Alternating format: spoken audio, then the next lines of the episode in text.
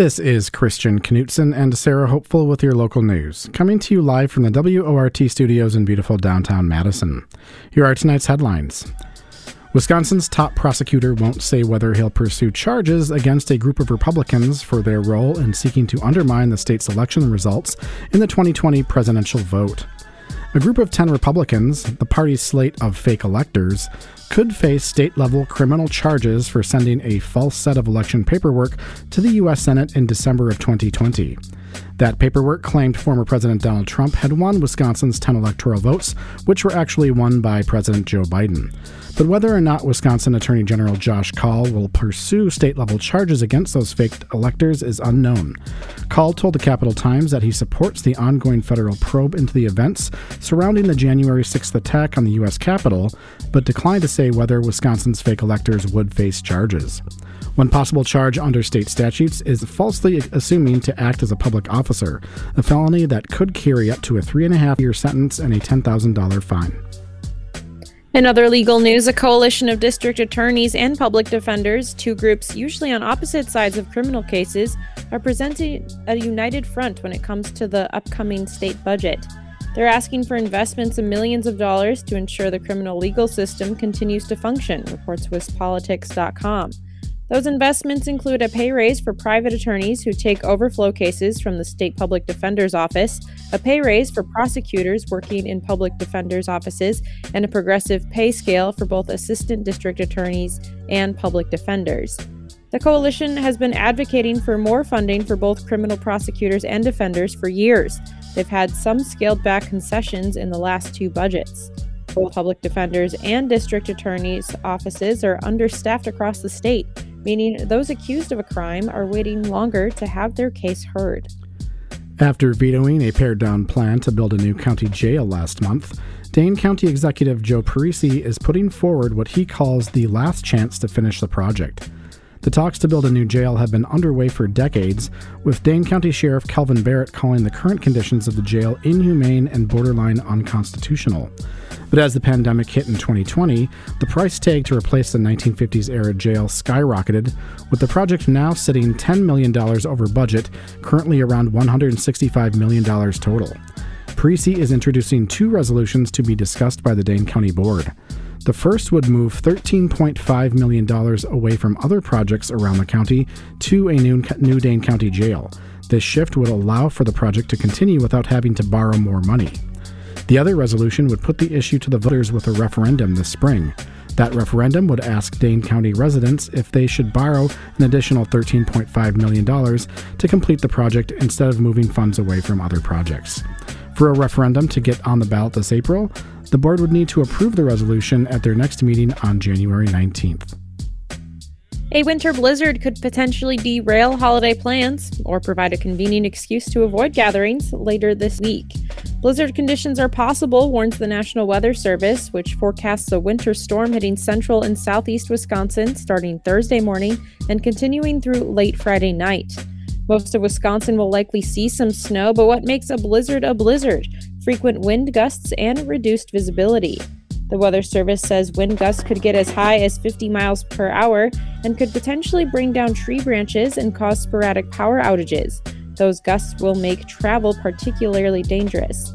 Meanwhile, the wind chill could mean temperatures hit as low as 25 degrees below zero, causing exposed skin to experience frostbite in as little as half an hour. And with that incoming monstrous storm comes possible travel delays. A spokesperson for the Dane County Regional Airport didn't mince words, telling the Wisconsin State Journal there's no way around travel disruptions for a storm of this size. It's too early to know yet which specific flights might experience delays or cancellations. Even if conditions aren't as bad as predicted in Madison, flight travel might still be as tricky as airports in other parts of the region might experience worse weather. But airport officials are preparing for the storm anyways, readying snowplows, runways, and even blankets and pillows for travel delays. And if you're planning to travel by car as this storm zips toward us, make sure you're monitoring road conditions and are prepared with an extra blankets, gloves, and hats. And remember to stay at least 200 feet behind snowplows. And now on to today's top stories.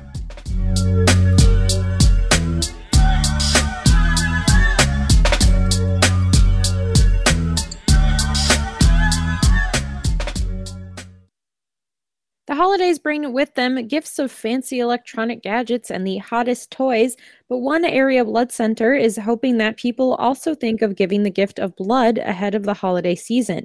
WRT producer Nate Wiggyhout has more. Impact Life is a nonprofit community blood center serving more than 120 hospitals in Wisconsin, Illinois, Iowa, and Missouri. They're calling for people to give blood during the holidays, predicting a 20% decrease in blood donations over the next two weeks of holidays. But that's a problem because even if the supply dips, the demand for blood doesn't disappear, says Dr. Daniela Hermelin, Impact Life's chief medical officer. Leukemia doesn't know it's Christmas obstetrical hemorrhage doesn't know it's Christmas. And we constantly need blood on the shelves. While the holidays certainly aren't helping the situation, blood donations have been down since the pandemic started, says Amanda Hess, Vice President of Impact Life. In fact, if you look at the number of first time donors that come in the door every week, we're seeing about 100 fewer first time donors every week right now in 2022, when you compare that to 2019, the year before the pandemic, and many blood centers across the country have lost a significant portion of their donor base that we have not yet been able to get back. When people donate blood, most people think that their blood is going to an emergency trauma situation. But Dr. Ryan Jennings with the HSHS Illinois Health System says that the blood can be needed for even the most common medical events. The amount of blood that actually is needed for even in obstetrics, I think folks often underestimate pregnancy and and the risk of what goes on with a pregnancy. It's it's a big deal. And about 3% of pregnant women end up with a blood transfusion uh, by the end of their pregnancy. Last January, just a few weeks after the holidays, a coalition of hospitals and blood banks warned of a dire need for blood donations nationwide. They warned that some blood centers had reported less than a day's supply of certain blood types. That was a dangerously low level, according to a joint statement from America's Blood Centers, the Association for the Advancement of Blood and Biotherapies, and the American Red Cross. This year, Impact Life is giving out gift cards for people who donate during the holidays, hoping they might stimulate more donations. Laura McGuire, a spokesperson for the American Red Cross of Wisconsin, says right now their blood supply is stable, but she agrees that this time of year brings unique challenges. We know that there are weather cancellations coming up in the future. We also need to be aware of people that might be ill and that are canceling appointments due to the fact that they're not feeling well. And of course, thirdly, the fact that people are busy with the holidays. Um, the idea of giving blood donations is not in the top of their mind. And also, I guess, a fourth um, reason that kind of impacts the blood supply, too, is that college and high schools are out of session. And the Red Cross does see about 20% of our blood come from high school and college students. The Red Cross will hold an upcoming holiday blood drive at the Alliant Energy Center. Though scheduled for this Friday, the event may be moved due to the impending blizzard. The threat of striking Red Cross workers amid the organization's largest single day blood drive was critical to a new labor agreement reached last week between the Red Cross and AFSCME Locals 1205 and 1558, reports Wisconsin Public Radio. To find out how you can give blood, head to redcrossblood.org or bloodcenter.org. Reporting for WORT News, I'm Nate Wiggyhout. The spring 2023 election is just a few months away. Every seat on the Madison Common Council will be up for grabs, but some familiar names won't be on the ballot. Incumbent Alder Grant Foster, who has served on the council for two terms, is one who plans not to run again this spring. Foster represents District 15 on Madison's Far East Side, which is located next to the city of Monona. Earlier today, WORT producer Nate Wiggyhout spoke with Foster about his time on the council. This is a portion of the Alder's exit interview. The full conversation can be found at WORTFM.org.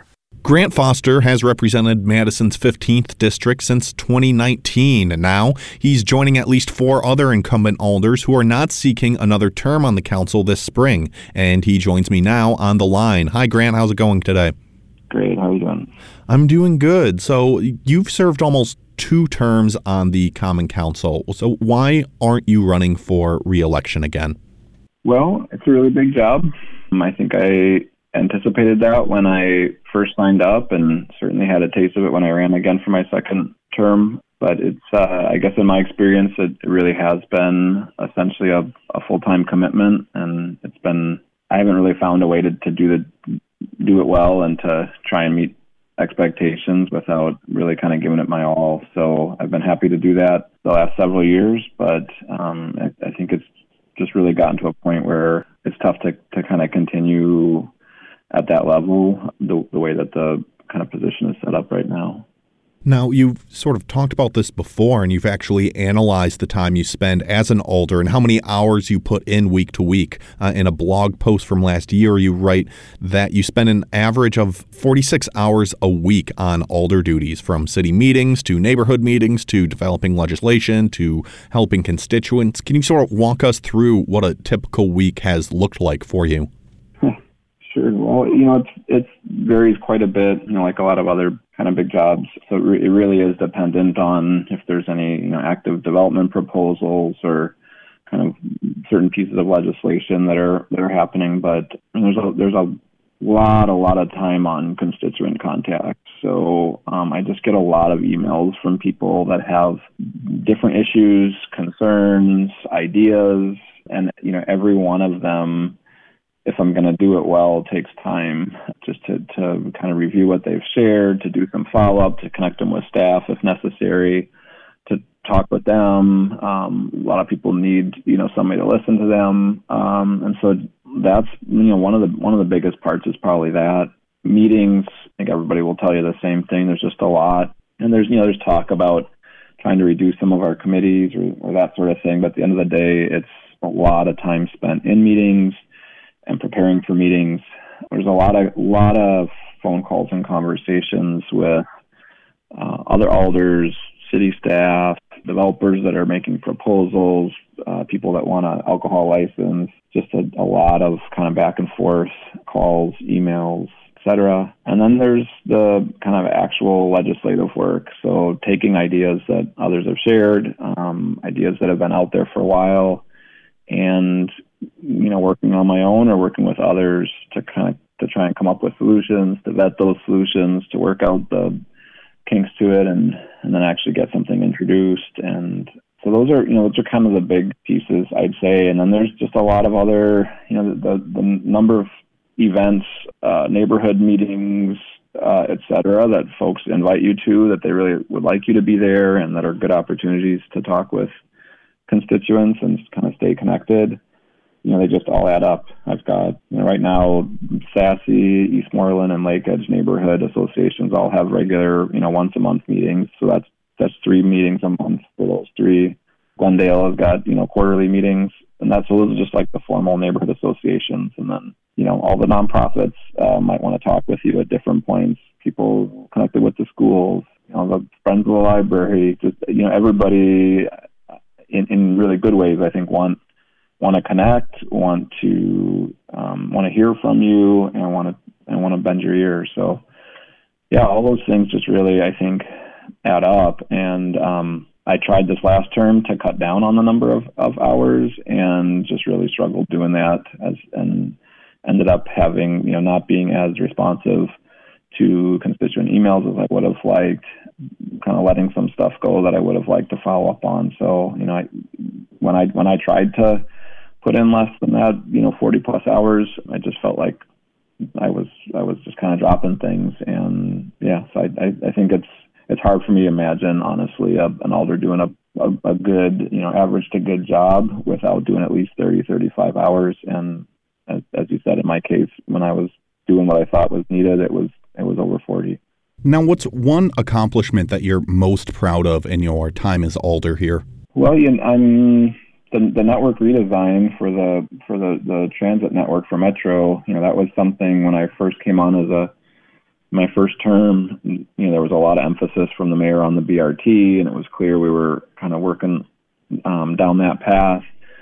And it was very clear to me that um, it wouldn't make sense to put in a BRT just over the top of our old transit network. And so I was actually the one that made the budget amendment that first year to to set a good chunk of money um, aside to hire a consultant to begin that work. so that that was something I'm really proud of identifying early on. Um, you know, we just finalized that this year, and it should be rolling out next year. So um, I think that's a that's a big one. And then another budget amendment that same first year was to set money aside for um, a complete and green streets policy, and that also we um, are just finishing up right now, and expect the council will pass that in January, and that should be really fundamental to approaching our street design in a different way. And is there anything that you feel like you've left on the table or didn't quite get around to addressing? There's always a long list of stuff that you know you could keep working on. That was one of the challenges when I when I was deciding whether to run or not. You know, there's a lot I could do in another two years.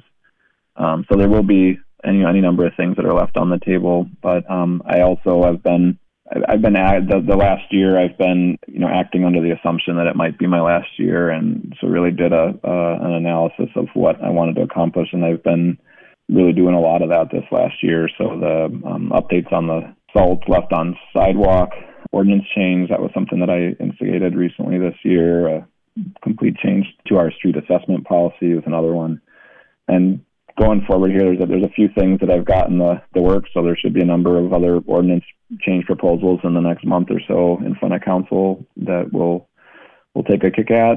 And uh, overall, you know, it's the been trying to put a lot of energy into trying to make um, the Common Council a, a, a stronger um, institution and make the job of being alder better, easier, um, more sustainable for future alders. So uh, know, introduced this last year proposals to extend the term from two years to three years to stagger that, a proposal to increase pay.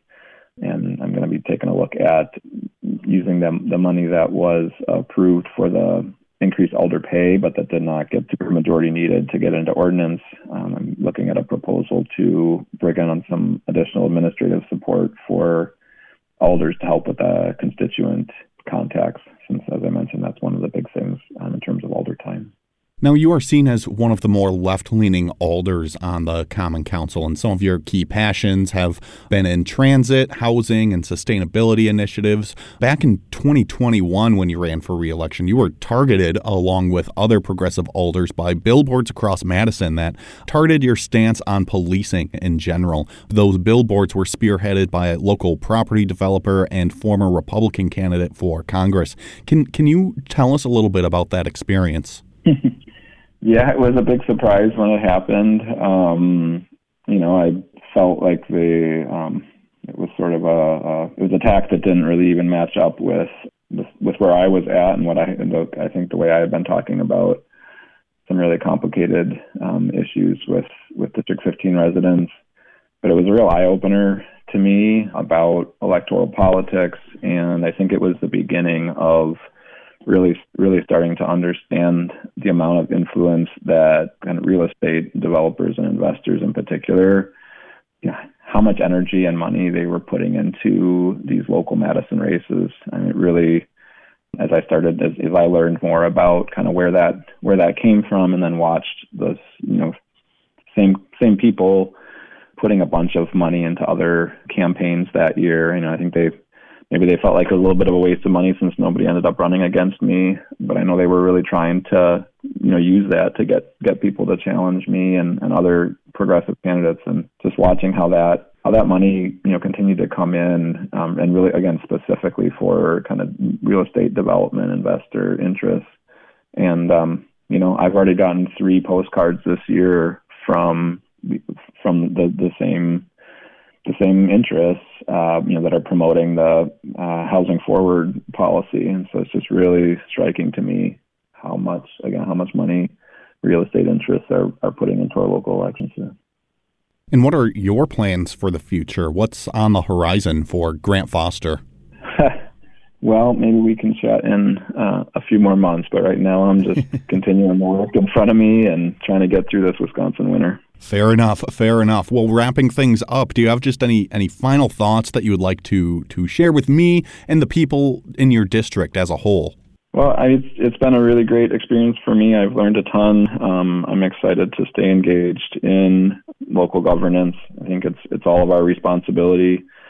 I do very much believe that we need that it's in the it's in the city's best interest. The the people that live here, it's in the public's best interest to invest more in supporting the, the our elected representatives. I think there's a there's just an incredible amount that we can do if we have the right people elected and and supported to try and, and do the things that everybody's asking for.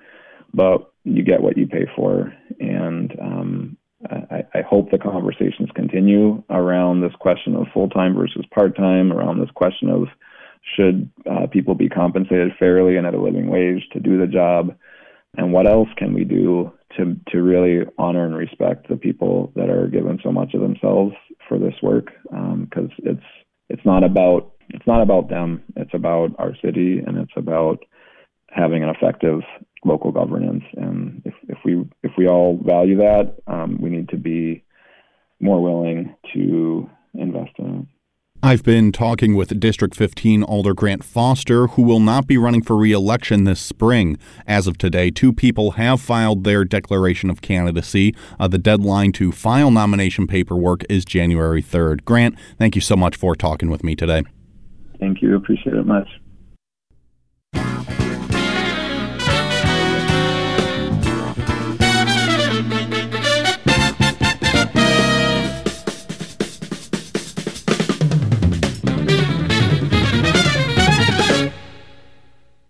The time is now 6:33 and you're listening to the local news on WORT. I'm Sarah Hopeful here with Christian Knutson. Thanks for joining us. Every Tuesday, we typically air a segment featuring news from the UW Madison campus as produced by the student newspaper, The Daily Cardinal. But the Cardinal Call is on break these next few weeks as students finish up their final exams and head home for winter break. Still, news from campus continues.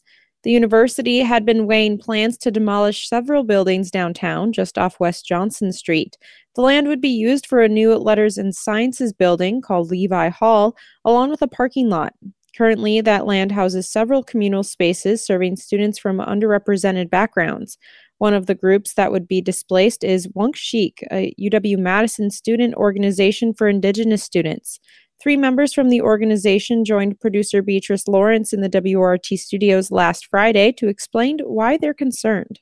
For years, Indigenous students at UW Madison have been concerned about a plan that would demolish their home base in favor of a parking lot for the new Letters and Science building.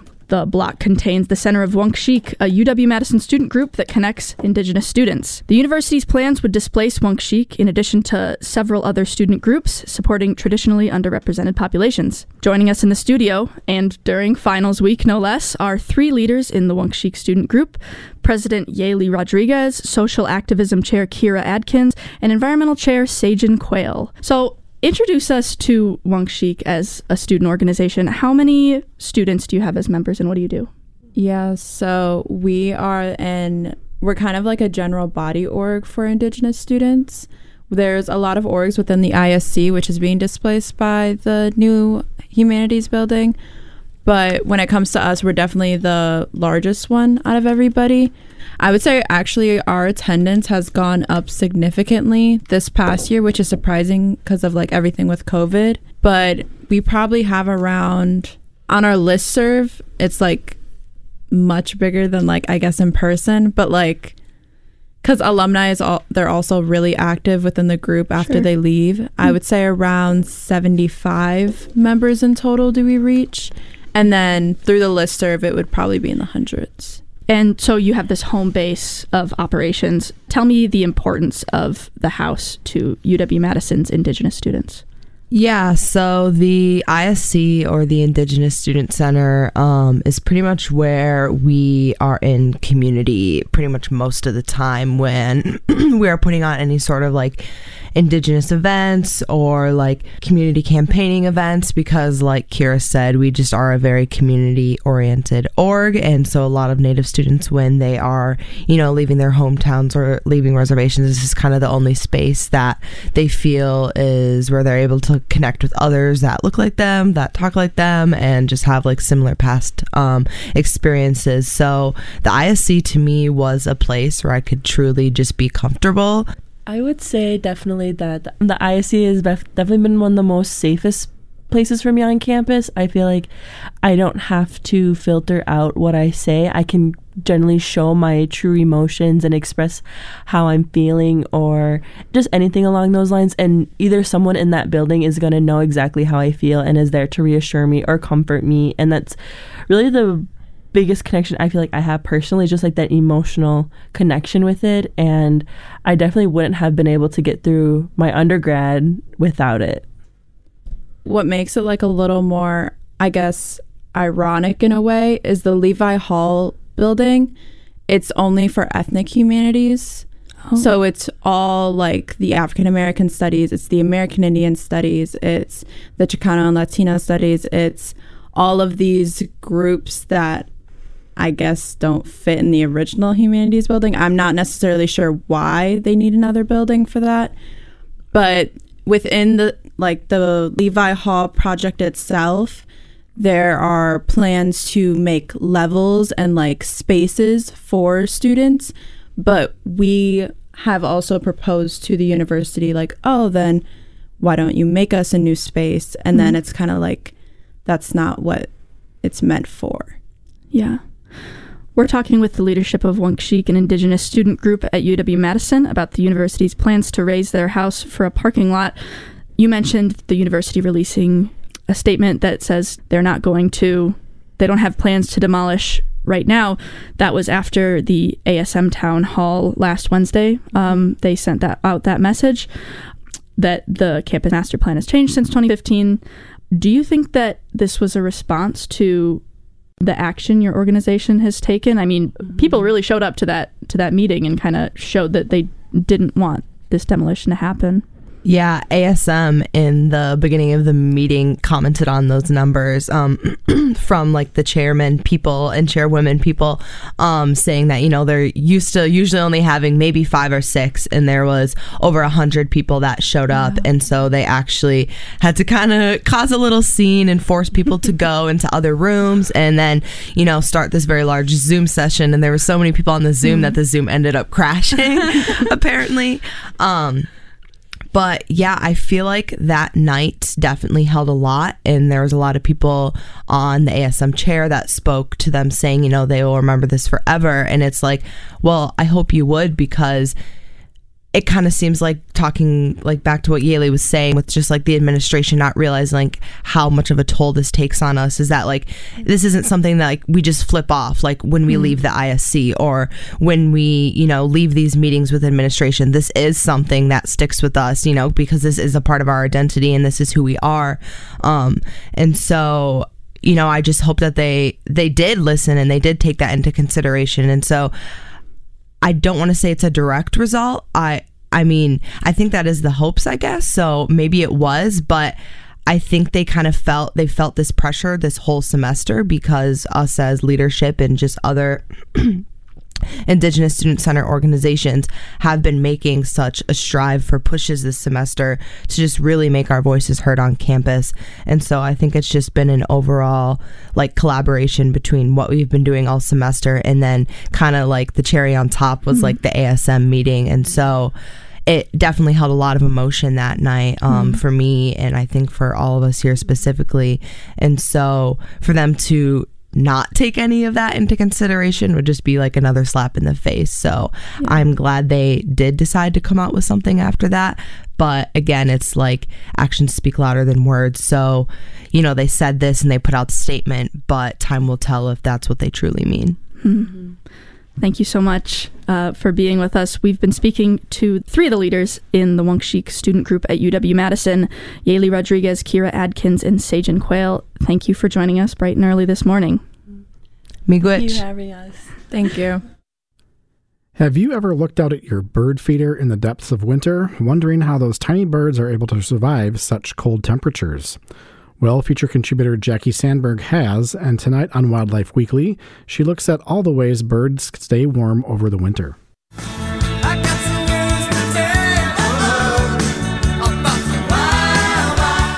Welcome to Wildlife Weekly. My name is Jackie Sandberg, and I'm the Wildlife Program Manager for the Dane County Humane Society here in Madison, Wisconsin.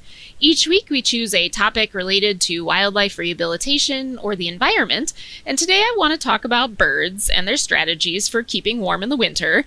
And it's something that I've brought up in a couple of other past segments talking about how you might be able to help the birds during the winter or what uh, very strange strategies a bird might have. But really, people ask all the time, like, are the birds cold and what can I do for them? And ah, there are so many different strategies that different bird species have to be able to really thermoregulate during this time of year. And living in Wisconsin in a cold weather climate, I thought, you know, it is the middle of winter. I really want to know the answers to some of this information. And I know some things about birds, and we have to really pay attention to those factors in rehabilitation because our efforts are actually done both inside and outside this time of year. So, as rehabilitators, we're working with a lot of different species. We're working with them indoors in nice temperature regulation, heating, cooling, HVAC systems where that animal is going to be able to recover and stabilize from whatever condition they're coming in with. But then we have to start thinking how do we precondition that bird, getting them outside in the middle of winter? And what about releasing them in the middle of winter? And all these other things that we have to like decide back and forth what's going to be the best thing for this animal. So I like to start by talking about feathers and feather quality because that is probably one of the most crucial survival, you know, items a bird needs to have, right? Feathers are literally what makes a bird, pretty much. When we're saying that that feather condition has to be really good quality in rehabilitation. We're doing everything that we can to try to reduce feather damage, abrasions, breakage, anything that would cause their feathers to be of poor quality, including nutrition. So when we have birds in captivity, they're in small enclosures while they recover indoors, but when they're outside, they're in flight enclosures, which could be, you know, maybe it's a 12 foot long cage, a 15 foot long cage. Raptors, we're thinking, you know, a 50 foot flight pen. We're working on a 100 foot flight pen for our eagles this coming year. So those enclosures are not normal for the animal, right? They're here in temporary cages trying to get back to full conditioning for release. And it's usually made of wood and maybe metal. And for our songbird enclosures, we have special thick PET screening and other materials to help keep their feathers in good condition. Because if we're rehabilitating them in the summer and into the fall, we know that most of your, especially songbirds, but you know, raptors as well, they're going to go through their basic molts, and that's in preparation for migration. So you know, every bird's molt strategy is very different, right? So raptors might only molt a couple of different feathers at a time every year, but your songbird species are going to go through a whole covert feather molt, which would be like the outside part of the wing. There's a lot of different timing differences, types of feather differences, which I won't really get to into the segment. But the key is in the fall prior to migration period they really have to have those nice fresh set of feathers that have molted in to be able to help them with insulation. So the feathers closest to the body are those little soft downy feathers which are really great for being loose barbed and they trap air and allow that air to stay insulated. But they really need the fresh feather layer on the outside that is nice and you know of good quality interlocked really nicely to be able to trap that air underneath. So that is something that is super important for a lot of our species if they're going to be moving in and out of different colder climates. We also know that some birds strategize different in the way that they hold their feathers. And by that, I kind of mean more like their positioning.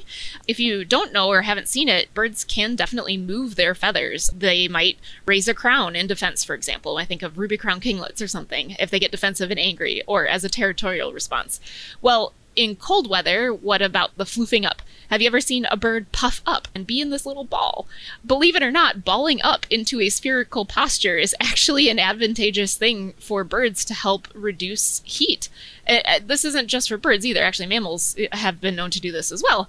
But they actually poof up into a ball, and that sphere is actually really important. Uh, the surface area of the animal and where that heat is, it's, it's usually lost by some sort of conduction or radiation, and it's really most people think, oh, it's just a constant thing, but not really. You minimize that surface area by balling up, and therefore you're going to have less heat lost. So apparently, the sphere, the circle, is the best one for surface area in relation to volume when you're a tiny little bird. So those birds will puff up into a ball. They will also do things like uh, shivering or shaking. So that movement is going to add your extra heat and warmth. And they will also even drop their metabolic rate into like a really interesting kind of like a, not really like a hibernation for birds, but just uh, just the way that they're able to just drop their production in general and balance the heat loss. That's that way they'll have a minimal rate of metabolic heat production versus times where energy, if it's in like if there's not a lot, they can control how much their metabolic heat production is. So changing that up or down depending on the temperature. They want to stay stable, obviously. So we have their their core temperature needing to be very stable. They shake, shiver, puff up they might also have ways to huddle with each other. So, some species of birds are going to be very large flocking birds. So, when I think of like the true Arctic birds, we're thinking about like penguins, for example. And a lot of people, I think, know that penguins huddle together in large masses so that they can help keep each other warm. But, you know, like the red redpolls, which do come into Wisconsin, although we don't really see the Arctic red redpolls, we have common red redpolls and hoary redpolls. But they're, again, large flocking birds where that flock of, of individuals helps to then keep keep each other warm. Or they're going to find really dense vegetation to huddle and hide into. So that way, again, the wind, especially the freezing wind chill here in Wisconsin, maybe they're going to be more protected in those, you know, evergreen trees, for example. So that really helps a lot. So they've got, you know, physical differences depending on what species they are, because obviously a songbird is a lot different than a seabird who's going to get wet. You know, that's a whole nother story if we're talking about their strategies because they've got lots of other fat layers and stuff that are different but we've got the differences in the thickness of the feathers, the types of feathers that are uh, replaced, the fluffing up, the spherical shape that they get into. Just so many really cool strategies that they're using to survive in this time period. So, speaking of that, that's actually a kind of a neat fact. Did you know that it's about 25% of their feather quality or changes? There's a change in their feather quality during this time period. So, when they molt in the fall, the feathers that do get replaced, they actually might increase the total number of feathers by about 25% or more. And that helps them then even further than just like being able to have fresh feathers, that, that extra impact of having 25% more feathers then keeps them even more insulated in the winter. So, how neat is that to know as a strategy that you're just going to say, oh, I want more feathers this time around of year? That's really cool. How does their brain know that? It's very fascinating.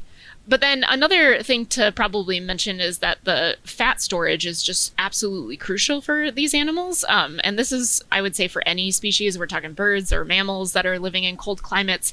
But the fat storage really helps them to be able to get through those periods of time where there's not a lot of food availability. And so the fat is there for times where you might have, you know, a week's worth of really awful weather. And if they're not able to forage or do anything, you know, they're definitely going to be using those fat stores so that, you know, they can make it through to the February timeframe, March timeframe, as they are starting to then move back into more temperate climates. So fat storage absolutely crucial, and so they're actually starting that process in like August before the migration period happens. So they've they've got the you know metabolic rate that is decreased. They've got food availability differences that is help offset by fat.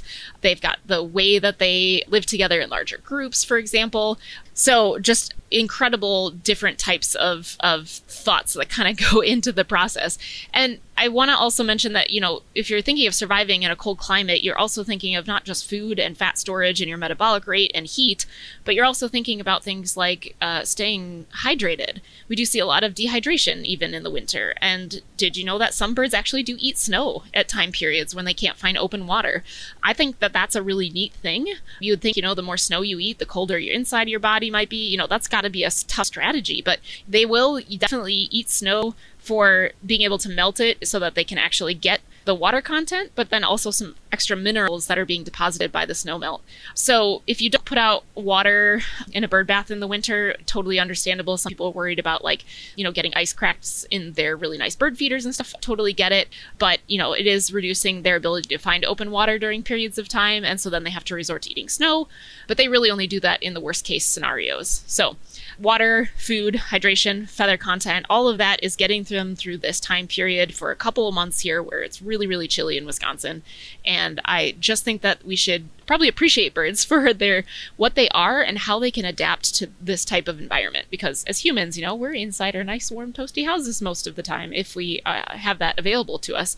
But because we don't have the same type of insulative qualities that birds do, you know, we definitely are prone to things like frostbite, where for us, some of those birds, if they are adapted to cold climates, they're not going to have to worry about it. But we do have to worry about the birds that can't leave on migration, that are sick or injured, or that have problems. So they've lost feathers and now their skin is exposed. You know, those are the, the birds that we're working with most during the winter time here in our state, and be on the lookout for those. And any that can't get enough food to survive through the winter, they're going to be probably at your feeders looking for food, looking for water, maybe not looking very well those are the birds to look out for right now. So, if you find any birds in those conditions, or if you find a species that you're like, ooh, that's not a cold loving bird, that bird should have already migrated, you know, pelicans or something, those birds you should probably keep an eye on and maybe call your local rehabilitator for some assistance, advice, or help, because those are the birds that probably do need the help at this time of year. So give us a call if you ever find those species. Our phone number is 608 287 3235. And this has uh, been Wildlife Weekly talking about some cold weather strategies that birds use, uh, especially in Wisconsin and some of the Arctic climates. Thanks for listening here on WORT. This has been Wildlife Weekly. This week on Radio Astronomy, host Andrew Nine says goodbye to an old friend that's been exploring the surface of Mars since 2018, the InSight rover.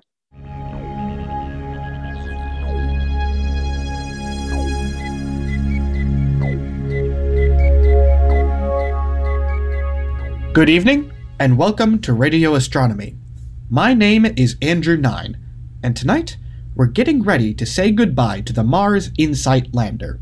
Over the last four years, InSight has been collecting data on seismic activity on Mars, and now dust collecting on its solar panels is threatening to cut off the lander's power, possibly for good. So let's take a look back and talk about what we've learned from InSight. When InSight landed on Mars in November 2018, it had two primary science goals to study the interior structures and processes of Mars, and to determine how seismically active Mars is today.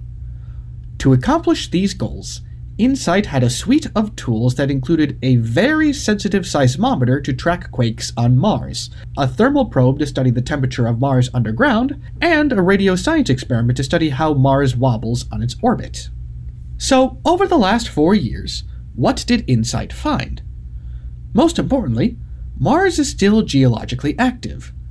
While there are no plate tectonics on Mars like there are on Earth, Marsquakes are still a regular occurrence. Over four years, InSight detected more than 1,300 Marsquakes, and InSight was able to pinpoint the locations of 50 of those Marsquakes. Many of the strongest Marsquakes were traced to regions of volcanic activity, which indicates that there is still liquid magma deep underground in Mars that can drive activity on the surface. InSight also found that some Mars quakes were the result of asteroids that struck the surface and caused the planet to reverberate like a bell. Scientists on Earth have used the information from those Mars quakes to study the structure of Mars in greater detail than ever before.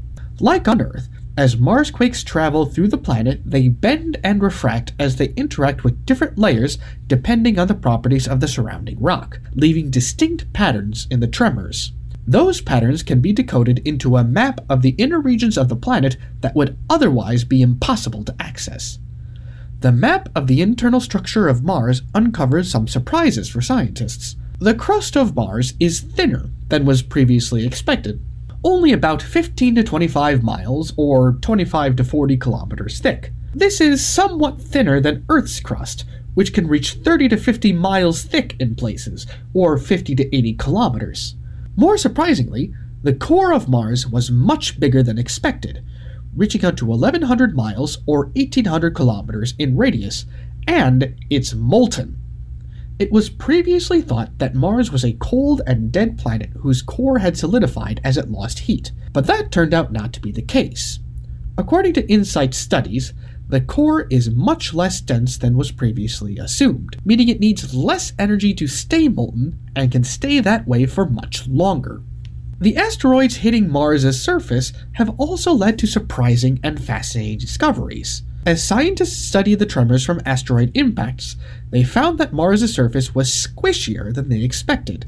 They determined that it was the result of water ice deep underground that muffled the asteroid's impacts. The underground ice reached much further towards Mars' equator than scientists had previously thought, which is useful to know for future crewed missions to Mars that can make use of these underground ice deposits for drinking water, agriculture, and even rocket propellant.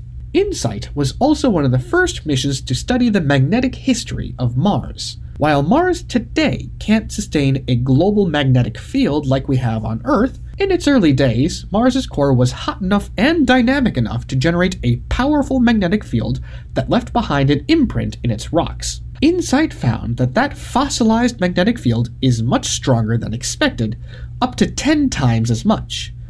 InSight also found that the magnetic signals from Mars vary from day to night and tend to pulse around the Martian midnight.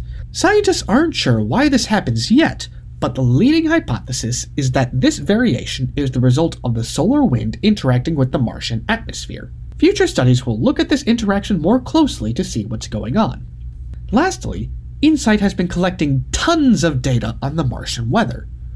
While InSight has seen many weather events on Mars, including dust storms and weather fronts, InSight never caught the elusive dust devils on camera. Dust devils, which are strong, short lived whirlwinds that pick up dust from the surface, kind of like tornadoes on Earth, have been seen by many other missions like the Mars Reconnaissance Orbiter. Previous estimates have put the number of dust devils on Mars at about one or two per day, making them a common occurrence. Even without capturing a dust devil on film, InSight has provided a lot of valuable data on Mars's weather that will inform future missions. Overall, the InSight mission has been a resounding success, and even as the lander begins to power down for the final time, the mountains of data that it has sent back to us will help us to understand Mars in more detail for years to come. This is Andrew Nine from Radio Astronomy. Thank you for tuning in, and have a stellar week.